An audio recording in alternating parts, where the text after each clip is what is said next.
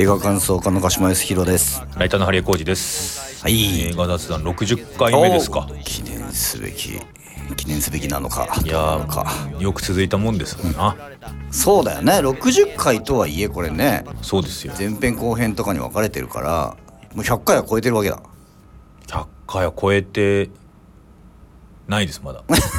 なんで？計算的におかしくないか。だって前あ編後編に分け始めたの最近。最近まあ最近でもないけど。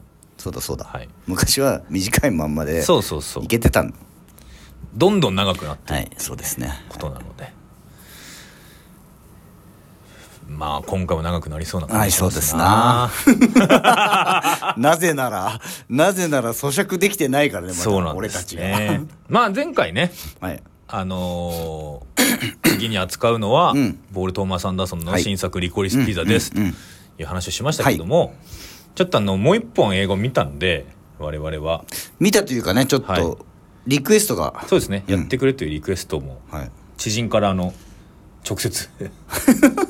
あの、はい連絡が来てはい。直で。直でリクエストいただいたのでそれも今日は話すことにしました、はい。えーヨアキム・トリア監督のうん「私は最悪」はい。ザ・ワースト・パーソン・イン・ザ・ワールドっていうのが 現代らしいですけど。私は最悪よりもさらに 強い。世界で一番最悪っていうね、うんうん現代がついてますが、まあとリコリスピザを。リコリスピザ両方。両方。で私は最悪はもう今見てきたんだよ。そうあのね別に指名し合わせたわけじゃないんですけど、私と鹿島さんがたまたま「朝一の会。はいシネマ借りて見て。うん。で今飯食ってスシローでね。スシローでね。シネマ借りての。上のスシローで ご飯を食べた後、と今撮ってますから,、はいはい。だその私は最高見てまだ1時間経ってないぐらい？そうね。でしかもさあのーここで話す前にはい。話しちゃうと話すことなくなっちゃうから、うん。スシローでもほとんど話してないから。なるべくあのね今後やるホラー映画の話とかをしてたんでそうですね。なので全然咀嚼できてない状咀態嚼できてないですね。咀嚼必要系の映画でしたね咀嚼ね。全然必要系の映画です。まあでもなんかさうーんその俺らにこれやってほしいってはいはい。言ってきた人も割と感情的というか直感的に「うん。やばい、この映画やばい」っていうふうになった感じだもんね。そうですね。だからそのうーんとどいろいろ考えてどうこう何が分かんなくてとかじゃなくて、うん。ダイレクトに来ることは来るのよ。そう。でもじゃあどうしろとっていう感じが。でもやっぱでもそうそういう映画なんでしょうね。そうそれをめでる映画っていうか。そうなんだろうね。それがいい映画。あとやっぱりねうーん男的感性の人と女性的感性の人で見方がだいぶ変わるかなっていう感じはするな、男女差というよりはうん。感性的な問題。感性的な問題でね。そのうんとそのまあ、うん。やってほしいって言ってきた人は女性の方なんだけどそ,、そうですこまでダイレクトにまだ俺たち分かってないもんね分かってないそうまあそうですね。俺は完全にあのエンドロールの後に何かあると思ってた、はいはいはい。もっと結末みたいなものうん。があそこでカメラが引いてってなんかいい感じのボサノバ風の音楽が流れてそうそうそう終わったらえ？っていう感じがする。まあだから人生はね、終わるそんな風に綺麗に終わるもんじゃないですよっていうそうだからまず普通に映画を見てる感覚としての違和感としては、うん。えこれ何も始まった時と何が変わったのっていう感じはしないでもないそうですね。あのぐるぐるぐるぐる同じとこ回ってはいはいはい。で結局最終的にも同じ場所にいたっていうエンドではある、うんうん。うん、とそうなんですよ。だから「私は最悪」っていうタイトルなんだけどまあその最悪からは出してないんだよね。本人的にね。そうですね、まあだから最悪度が増してるっていう感じはありますよね。そのなんていうんですか？その状況が最悪なんじゃなくて 私の最悪性みたいな。私の最悪す 最悪の経験値をすごい積んでそうる感じ。そうそうそうそう。なんですよ。そうなんだよな。でもあの共感するっていうのあのはわすごくわかる。うんあのーううんとです。まあこれ主人公がさだからさこれが10代のティーンの話で、うん。えっと何かその思春期にうん。いろんなことを経験してそれで、うん、人生が変わってったりとか人生が変わんなくても自分の思思いが変わったり思想が変わったりそれによって成長するっていうのは青春映画でよくあるフォーマットそうですね。でこれが30の女性、あらさ。うん、あさ私は最悪は 最初はね大学生から始まり、はいはい。ものすごい優秀なんですよね。い医大医学医学部に行って、その後に私は人体に興味があるんじゃないんだな。ということで心理学を学び。うん。うんさだからもう医者はいいと。医者はいい。もうやめる。で心理学にの方に転校してそれもなんか違うなと思って、写真だってなって、で写真家になるんだけど写真家になったらどうかもちょっと微妙なところ。で、そうだね。仕事にはなってるずっとだから、あと書店員をずっとやってんだよね。長めに書店員をやってます。そう。だから俯瞰で見るとまあこの人書店員だなっていう感じなんだでも自分の中ではまあいい医者を目指していて、うん。あーその後心理カウンセラうん。ーになろうとして。なろうとしてで写真家。うん。っていうすごい華々しいというかまあ特殊な技能とかちゃんとそその専門的な知識があって、優秀な人じゃないとできないものをうん。目指して、でも確かに全部慣れてないんだよな。慣れてはないですね、うん。その何者かであろう欲みたいなのがあって、その時に出会うのがアクセルというコミック原作者、うんうんコミック作家か、原作者というか、ボブキャットという。はい。まあかっこつきで言いますけど まあ低俗な漫画を 書いていギャギャグるギャグ漫画をね、そうですね、まあ、ちょっと差別的な表現もあるよううなん。ギャグ漫画を描いてる。でも多分結構長いこと書いてると思うんですよボブキャットそうだね90年代から書いてるんじゃないですか？わかんない、もうそんなことないか。今今40代だから、でもでそのもまあそ悪趣味。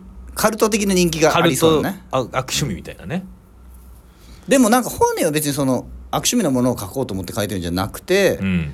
うん、そのギャグとしての、うん、あり方というかというものでこうこれはもうありなんだっていうふうにして書いててそれに対して、えー、と共感して、うん。えー、とファンになってくれる人はある一定数いるっていう、うん。で映画化もされるわけだからそこそこ人気があるんだよね。ねあのすごい牙を抜かれた状態で映画化されて。まああれは何ですかね？だからその日本でいうとまあだからアングラから出てきまあリリおでんくんみたいなことなんじゃないですか。まあ「クレヨンしんちゃん」みたいな。あそうだクレヨンしんちゃんもやっぱ最初はね。まあね、てあれだもんね。大人漫画だからねそうそうアクションンで連載されてますから、エロい幼稚園生のそうそうそうそう。話だからね。そう確かにね。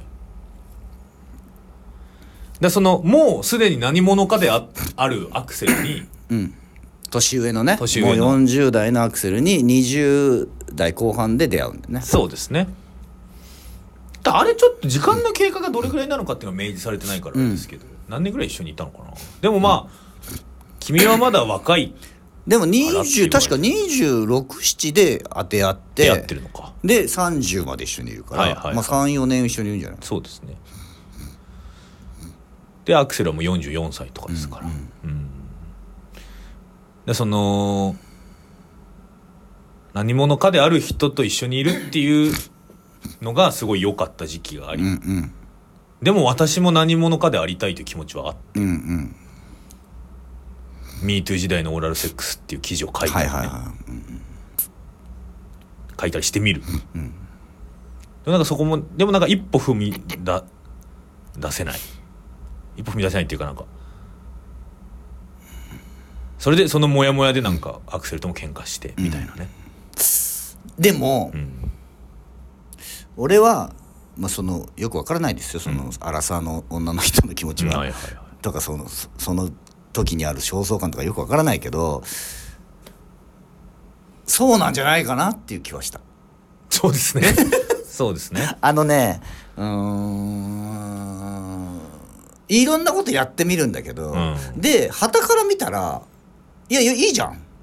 そうそうそれそのまま続けなよ。だってうん。あの記事ね「MeToo あうん時代のオーラルセックスのの記事なんてあれ割と評判も良かった。ね評判も話題になってんだけど、満足しないんだよそれじゃ自分が。そうそうそうそうそう。だから満足するとこまで称賛されないととかって自分が受け入れられないと、うん。それが自信にならない。そうですね。なのでどんどんややめちゃう。変え変えて、ん。これじゃないんじゃない？これじゃないんじゃないかって変えてってしまう、だからリセットしてっちゃうんだよどんどんね。じ自分がやってきたことを。そうなんだよ。ね続ければいいじゃんって思うんですよね 旗はね。旗から見るとね。そのだから例えばアクセルみたいにうん。もう40代になって自分がややるべきことうん。が分かってる人から「いやそれ続けたらいいじゃん」って言われても響かないんだよ全然。そうそうそうそう。なぜなら違うと思ってるからそうです自分は。ねこんなもんじゃないと思ってるからね。でもそのさ若い時の俺こんなもんじゃないんだよな感はさ分かるじゃないわかる。だから本当になんていうんですか？初ライブからむっちゃ人気出ると思ってたみたいなことですよね。そうね。まあまあまあまあ。まあもしくはまあ俺なんかあんな最初からあんな音楽やってんのにあれでメジャーいけると思ってたからね。ああボストンクリスマニア。そうそうそう。笑うでしょ？俺いやいやいや本当にそうわかるわかるわかるよ。わかる。でも本当に私も昔マヒノってバンドやってましたけど、はいはいはい。あれでドメジャーいけると思ってましただから旗から見るとさそうそう笑っちゃういやいや花からあなたそこ目指してないでしょってそうそう。言われる真剣ににあれで普通に飯食えて M ステとか出ると思って思ってたよね。そう。思ってたよな。みたいなことですよね。そうそうそうそう。うそそうそう。でももうフジロックとかそういうことじゃないよ。ない。全然もう。も うあれで飯食えると思ってた思ってた思ってた。だしだからその だからそのユリアも、ん。MeToo 時代のオーラルセックスで、ん。ななんていうんですか？もう巨万の富を得れるぐらいの。あのあの本書いてくださいみたいな依頼がバンバン来るとと思ってたら別に。そこまででは。そうだああれあれをきっかけにそうそうそ続けていかないとといけないんだけど、うん。それができない、ううん。でもそれはやっぱだからある程度あそこまでもみんなそうだよね。みんなあちここんなはずじゃねえのになっていうのは思い思いいつつや思いつつななだらだらと続けていくとななんかになったりする。うまくいく人はいく行くしし行かない人は行かないっていう。でもあれですよねあの MeToo 時代のオーラルセックスを、あの親にみいろんな親に勧めまくる描写あれはすげえ笑っちゃったんだって。ね離婚離婚してもう家庭があるお父さんにも読み読んだって。あの年頃の娘さんがいるのね。あれ笑っちゃうんだよなまあだああいうさ自分が作ったものを周りに勧めるみたいなのはやっぱりそのお国柄の違いなのかな。確かにね。俺自分がやってる音楽親に聴かせたいと全然思わないよね。うん。ライブとか来ないでくれと思ってるからね。そうですね。来たことあるんですか？一回ある。ああ、まあでも親は来ますよね、ん。そうですね。まあだからだからまあままず、多分は新しいというかこの映画特有なのは、うん。その本来だったらその思春期とかのティーンの子たちをメインにして、うん。い世の中に触れてあのその子子供たちが成長していくっていう風な物語のフォーマットを使って、うん。アラサーの30になる女性でなんだけど全然安定してない。うん、うん不安定な、うんところを描いていく。だけど、ティーンじゃないから。そもう世の中ある程度知ってるから、う、うん、こんなことでこんな人生が変わるわけないっていうふうにもにも思ってるわけだから、それで自信がないとそうですね。ずーっとそこでうだうだうだうだしなきゃいけないっていうまんま物語が何も進展せずに終わっていくっていうのが多分最大の共感ポイントなんだと思う。そうですね、うん。だしで結局あれなわけじゃないですか。さっき鹿島さんが言った要はそういうのダラダラしつつも続けて、うん。うん。うんうまく人もうまくいかないし、辞める人は辞めるしっていうのが、でもしくはやってるうちに違う才能が開花するね。だから結局ダラダラと最後までやってたのはカメラなんですよ。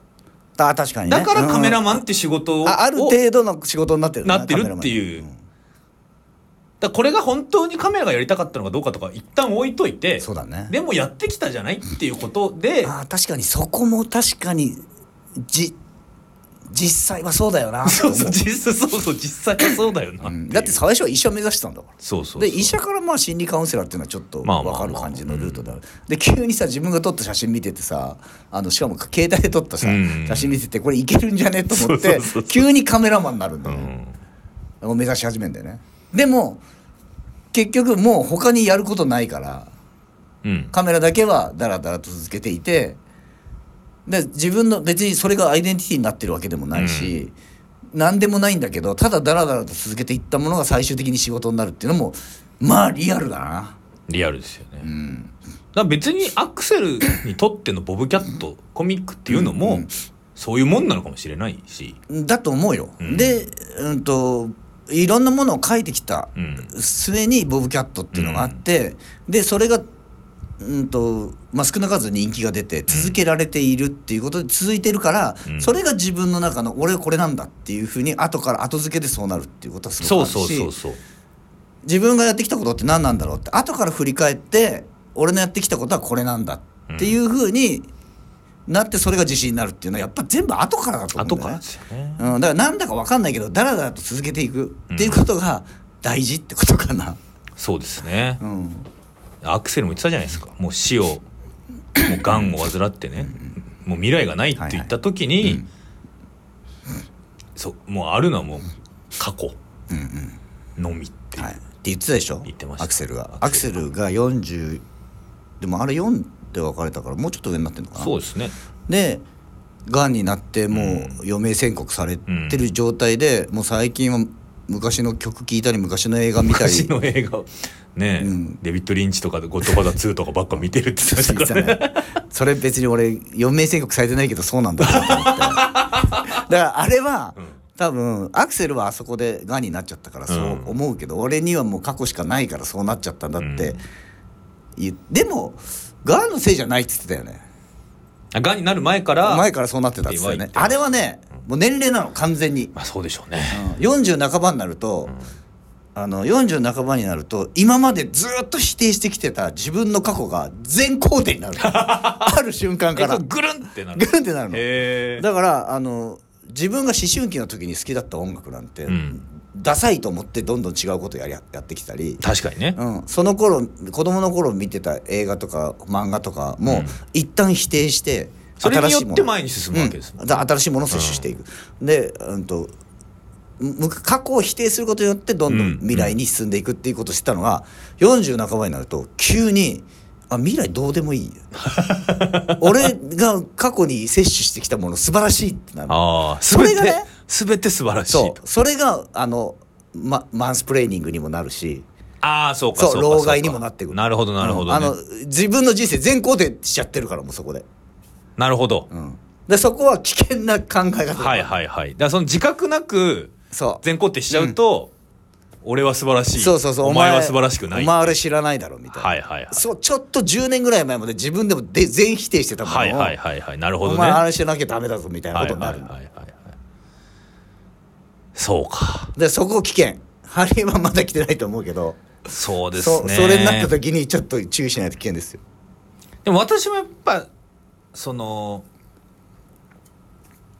過去っていうか、ん。その自分がいたライブハウスシーンの歴史みたいなのをもう今やってるもん振り返ってまとめてますから、だからそうね俯瞰的に見て客観的にやるうん分にはいいんだけど、そうじゃないんだよ。あそうもっと？いいもっともっともっと。自分だから自分そのっか。過去しかないからそこには。自分の歴史を全肯定するみたいなもんだから。批評的な視点とかゼロ？全然ない。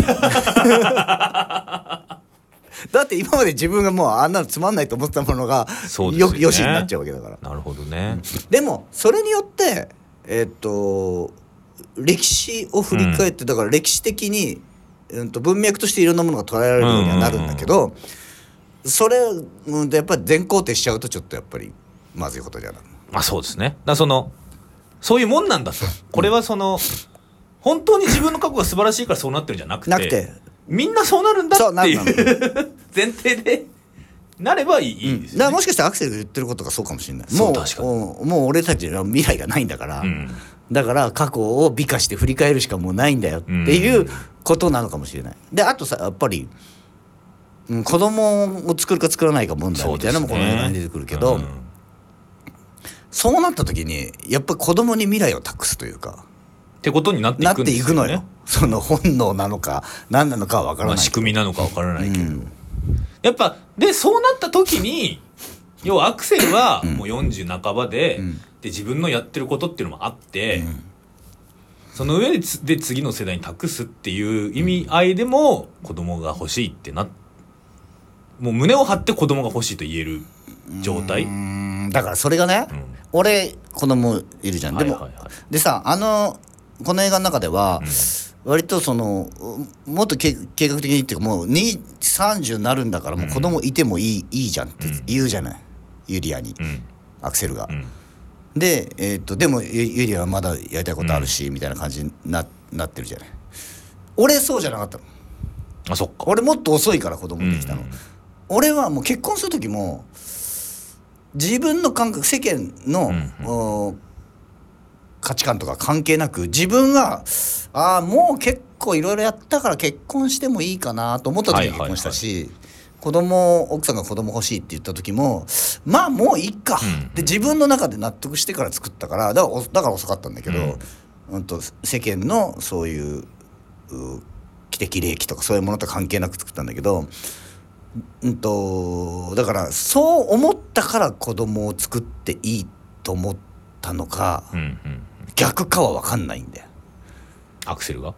自分が？自分も世間も。その子供をやっぱ作んなきゃいけないこのくらい作んなきゃいけない。だから子供をうんと作るっていうことの言い訳としてこうんともう未来子供み未来にを託すものとして子供を作るんだってなってんのかうんと子供ができてえーできたこそれを見たことによってあ、うん。未来はもうこの子たちのもんで、うん。俺うん。俺にはもう未来がないんだなと思ったのかはちょっとわからないんだよね。確かにそれはもうアクセルも言ってましたよねそのだからだ そんなみんな段取り？そうだね。段取り組んでやってるわけじゃないんだろうっていう。そうだね。だからあとはうん結婚して子供ができちゃったからそういうふうに思ってるっていうところもあると思う。はいはいはい例えばね、うんと結婚もしても子供を作らないままの夫婦とかもいるし、うん結婚してもお互い自由を尊重して自由にやってる夫婦もいるじゃない。いますねでそういう人たちはもしかしたらあ過去を振り返んないでもっともっと未来未来っていう考え方でずっと年取ってもいけてるのかもしれない、だからそこはそこの因果関係はちょっと分かんないんだよな。そうですね。まあすまあそれこそ人によるっちゃ人によるんだろうし。そう。でも俺なんかずっとそういうタイプだったし、うん。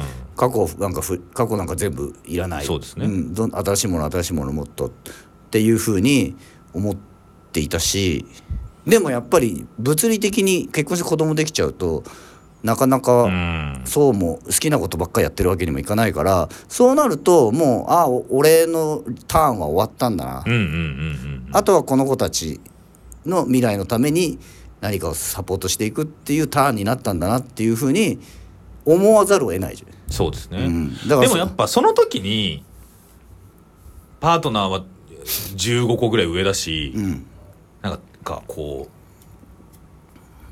う仕事もなんかなんか自自分にしかできないような仕事をしているうん。ように見える。はい。相手から、じゃあ子供欲しいんで妊娠してもらえますかって言われた時に、ん。いやいやっていう気持ちになったってことですよね。でしかもなんかいやそそれで妊娠とかするの私の方だからねね。っていうね。だからそのチタンとかローに通ずるその、うんうんうん。えなんで私がやんないといけないんですかみたいなのはやっぱある。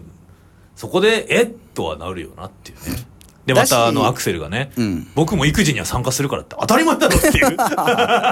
それ問題ね。そうそれ問題。まあだしねあとあれは説明はされてないけど、うん。多分アクセルの、うん、と家族親戚とかがみんな子供がいるから、うん。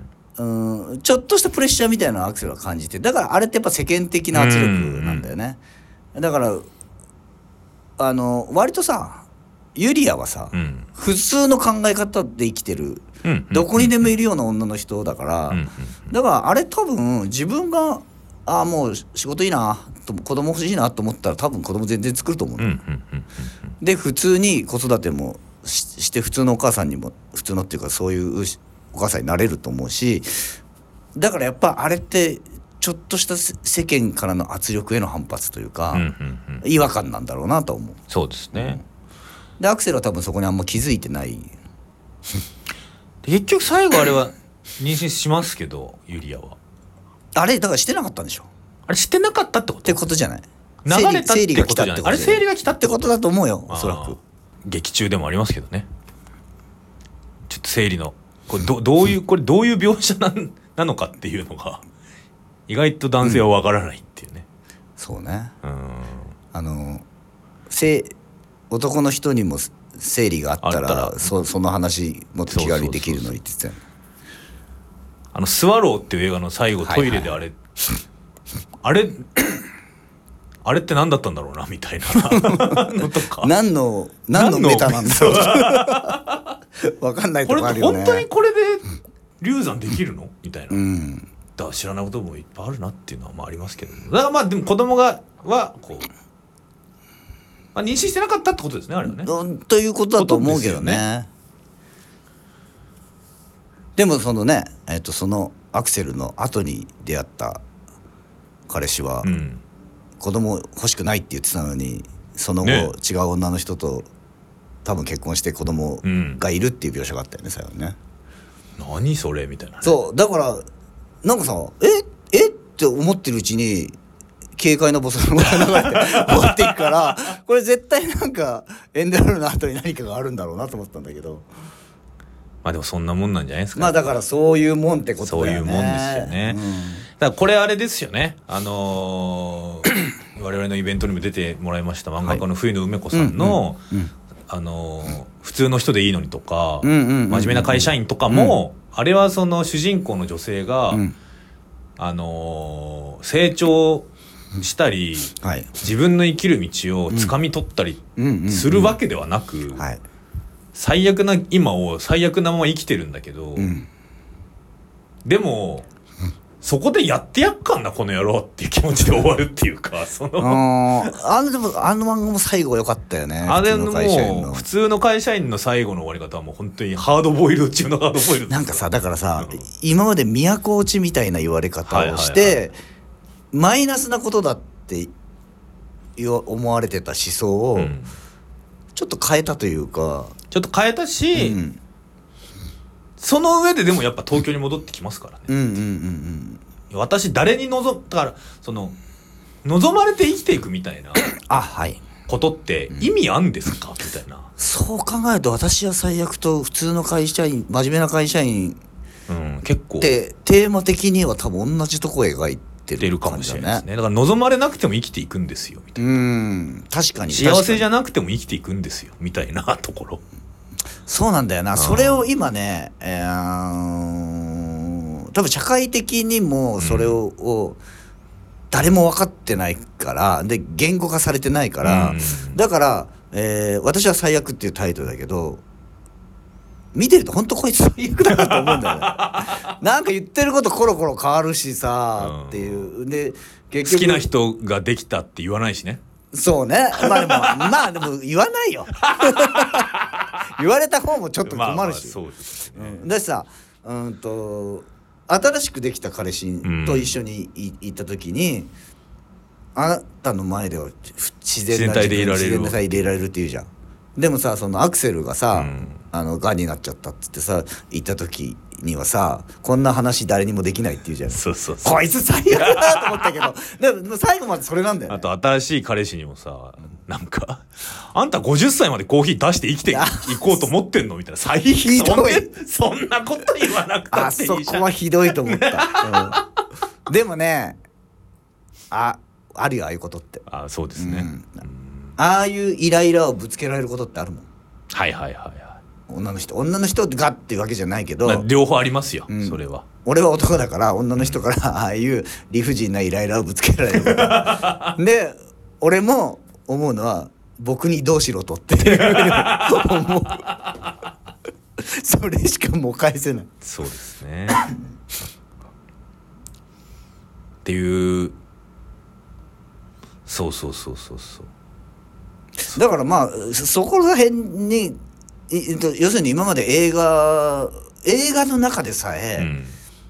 こういう経験値を積んだら人は成長しなきゃいけない。うん。とか、うん何かの答えを出さなきゃいけないとか、うん例えば結婚することに意識的に目覚めるとか、あと子供を作ることの素晴らしさに目覚めるとかそういうことをしなきゃいけないって今までのえ映画の中でさえそう言われてきたことをそうそうそうそう。そんなこと実際なくないからっていう。だから別に子供を作って、子供を作って次世代に希望を託さなくてもいいし。まあそんなこと思って子供作ってる人はいないない。多分、うん。託さなくてもいいしあの病気になったパートナーを隣で励まさなくてもいいし、うん。これだと決めた仕事に一生打ち込まなくてもいいし。そうだって生きてますから。うん。っていうね、あとちょっと不安定なお父さんと縁切ってもいい。そうそうそうそうな。んだよな、まあたまに実家に帰ったらお母さんと仲がいいぐらいでいいじゃないそうかそうそうそう、ね。うん。それでいいそれでいい。いいまあまあそれでいいとも言ってないんだよね。いいとも言ってないけど。でもまあ実際そうじゃんっていう。だしなんか私もそうだよって言われてるような映画だよねあのラス・フォントリアーの 親戚の。親戚 はいヨアキム・トリアさん、まあでも登園ぐらいらしいですよ。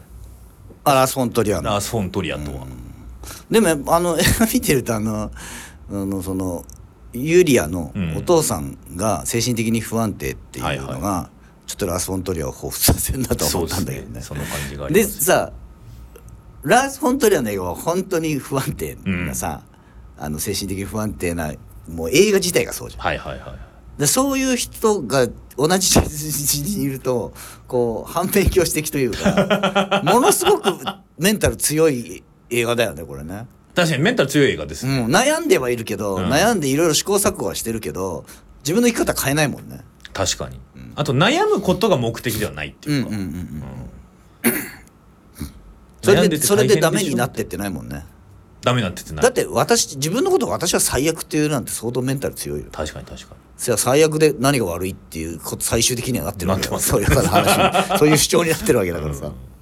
まあそこまで開き直ってるかどうかっていないけど。まあでもそそれを受け入れなかったらさい最後に警戒のボサノバかかるって、まあまあ確終わることにはならないわけでしょ。ならないですね。もうそれそれでいいそれで受け入れそれでそこ受け入れてはいるいないかもしれないけど、うん。これで生きていくしかない。っていうかさ。現状こうです。まあ、現状こうです。現状現状報告の現状報告。そうそうそうそう。こうこうなっておりますね。だしさあのいろいろ今言われてる社会的な問題も入ってくるから、気候変動とかね。うんそうそういうのも入ってくるから、あれ面白かったね。気候変動。気候変動で彼女が 彼女がね意識高い系に彼女がスピっていくってスピいうっていくやつ。だ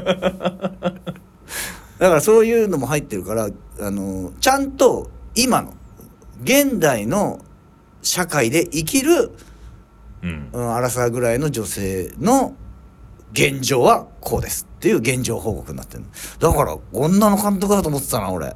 そうですね、うん。までもあ、うん。男の監督だなと思うと確かにアクセルの描き方とかはまあ確かに。繊細。まあ両方繊細にすごくやっぱり描いてますよね。そうだねすそのどどっちのなんて言うんだろうな。自分の属性が例えば男性だからといって、うん。そちらに肩入れするっていうのか。まあなんて言うんだろうな。自分の属性にない人のことを分からないものとしして描くんじゃなくて、うんうんこうだもんこうだよね？っていう。うんそうだからちゃんと実際こうだもんね、うん。みたいな。ちゃんと両うん両方の深いところの心情まではちゃんと描けてる感じがある、なんかやっぱその自分 ではない他者うん。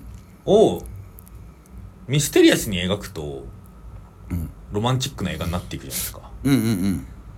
やっぱりわからない。でもわからないところがいいみたいな、そういう意味だとその他他者のをそういうロマンチックなものじゃなくて、うん。うん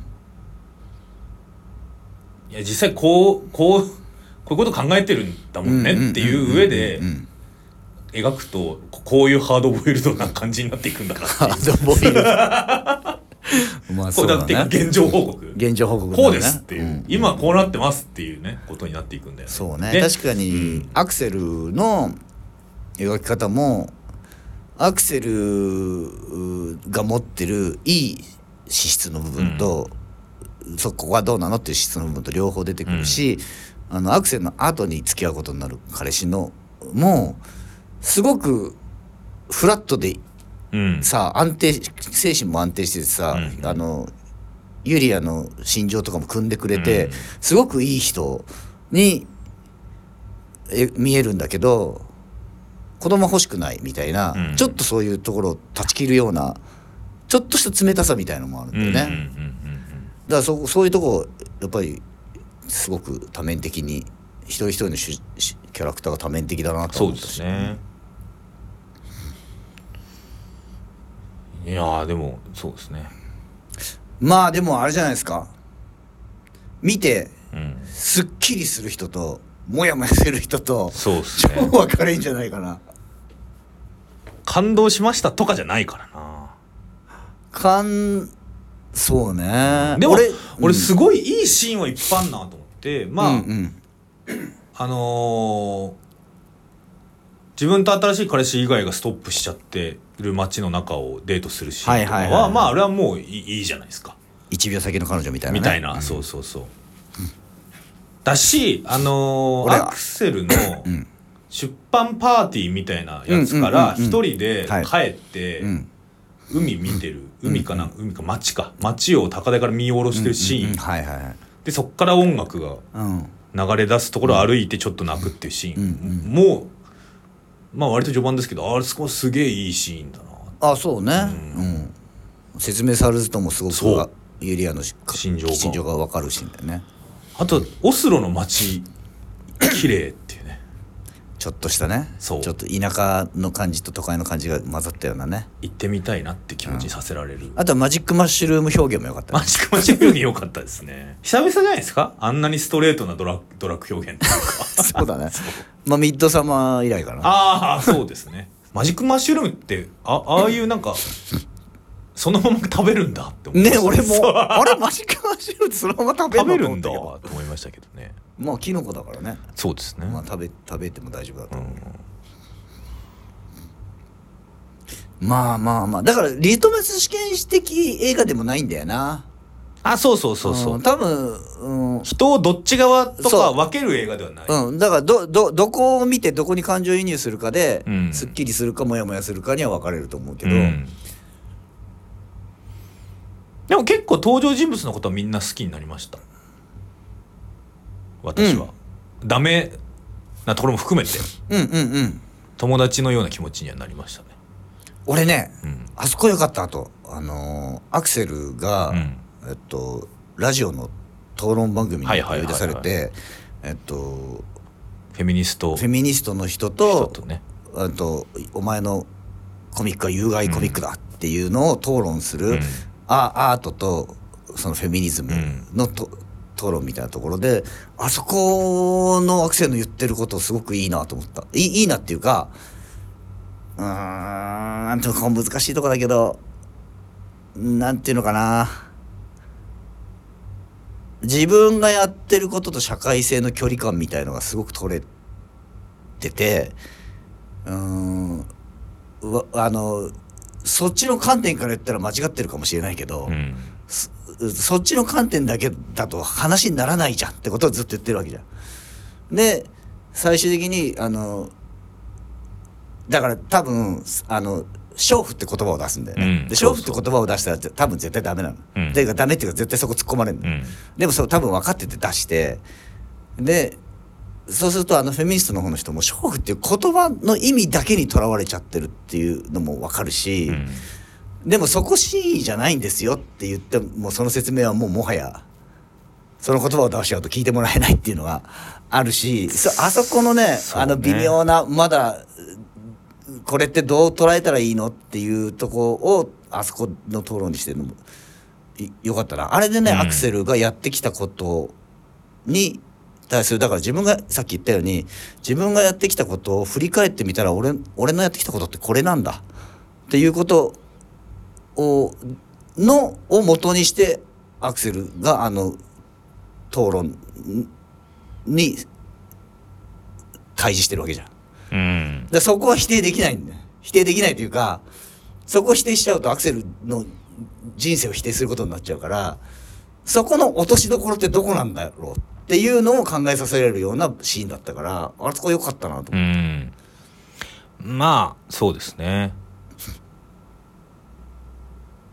なんかまあでもあれも正直アクセルって本当に 本当にそこまで考えてボブキャット書いてたのっていう問題もあるいやだから違うんだよ。そうそう。書いてる時はそんなこと思ってない思ってないわけじゃないですか。で後付けのそう振り返るでもでも人の人生の意味なんてそうまあそうなんだと思うんだよ。でも一方でそれがやっぱさ本当になんていうんですか？あのレイプ描写とか、でしかもそれをギャグとして書いてて。最初からそれ言ってたもんね。そうそうそう。映画の中でね。映画の中で。あの、差別的なシー差別表現しか そう覚えてない印象に残らないみたいな。まあでなんかそれをだそのアートっていうのはさ、ってい言ったところでみたいな。でもさ そしたらさあのーフェミニストの人がさ、うん。あなたこれをアートだと思ってるんですか?」ってそうそうそう。それはなくねえかと思ったんだよ いいだろ自分がアートだと思ってやってんだからと思う。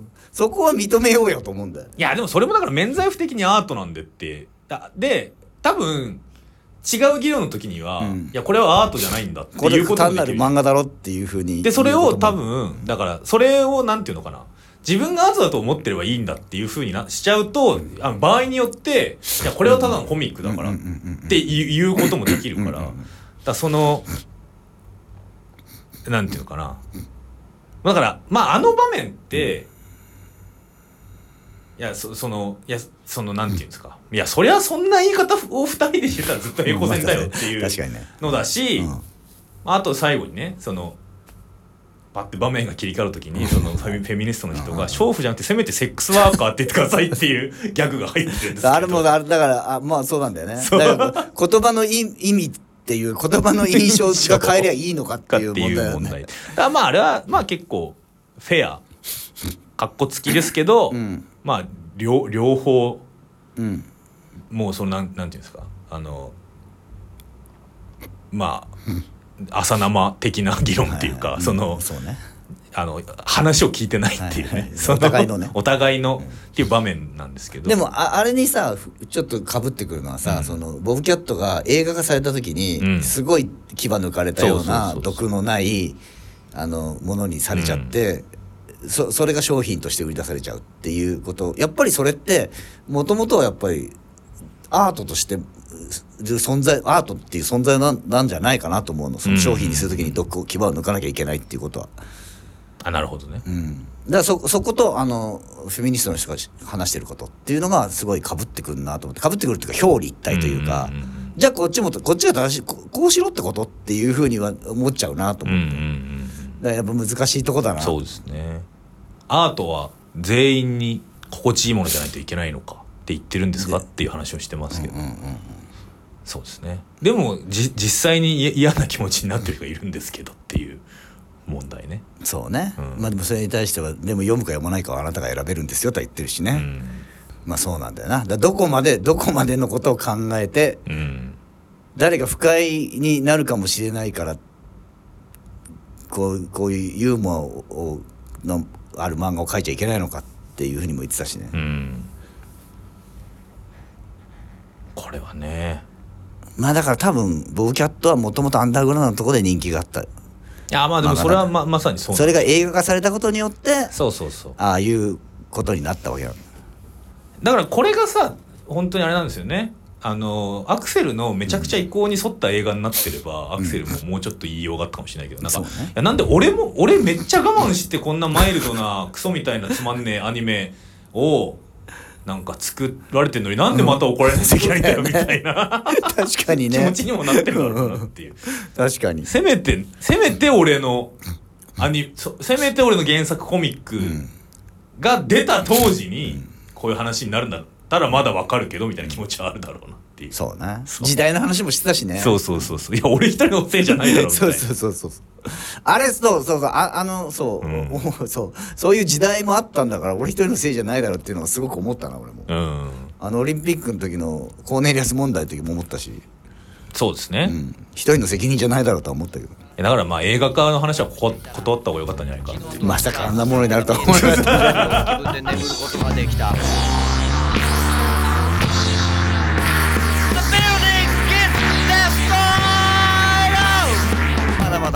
明後日のようには俺を解放してはくれず。死ぬまでに一度は宇宙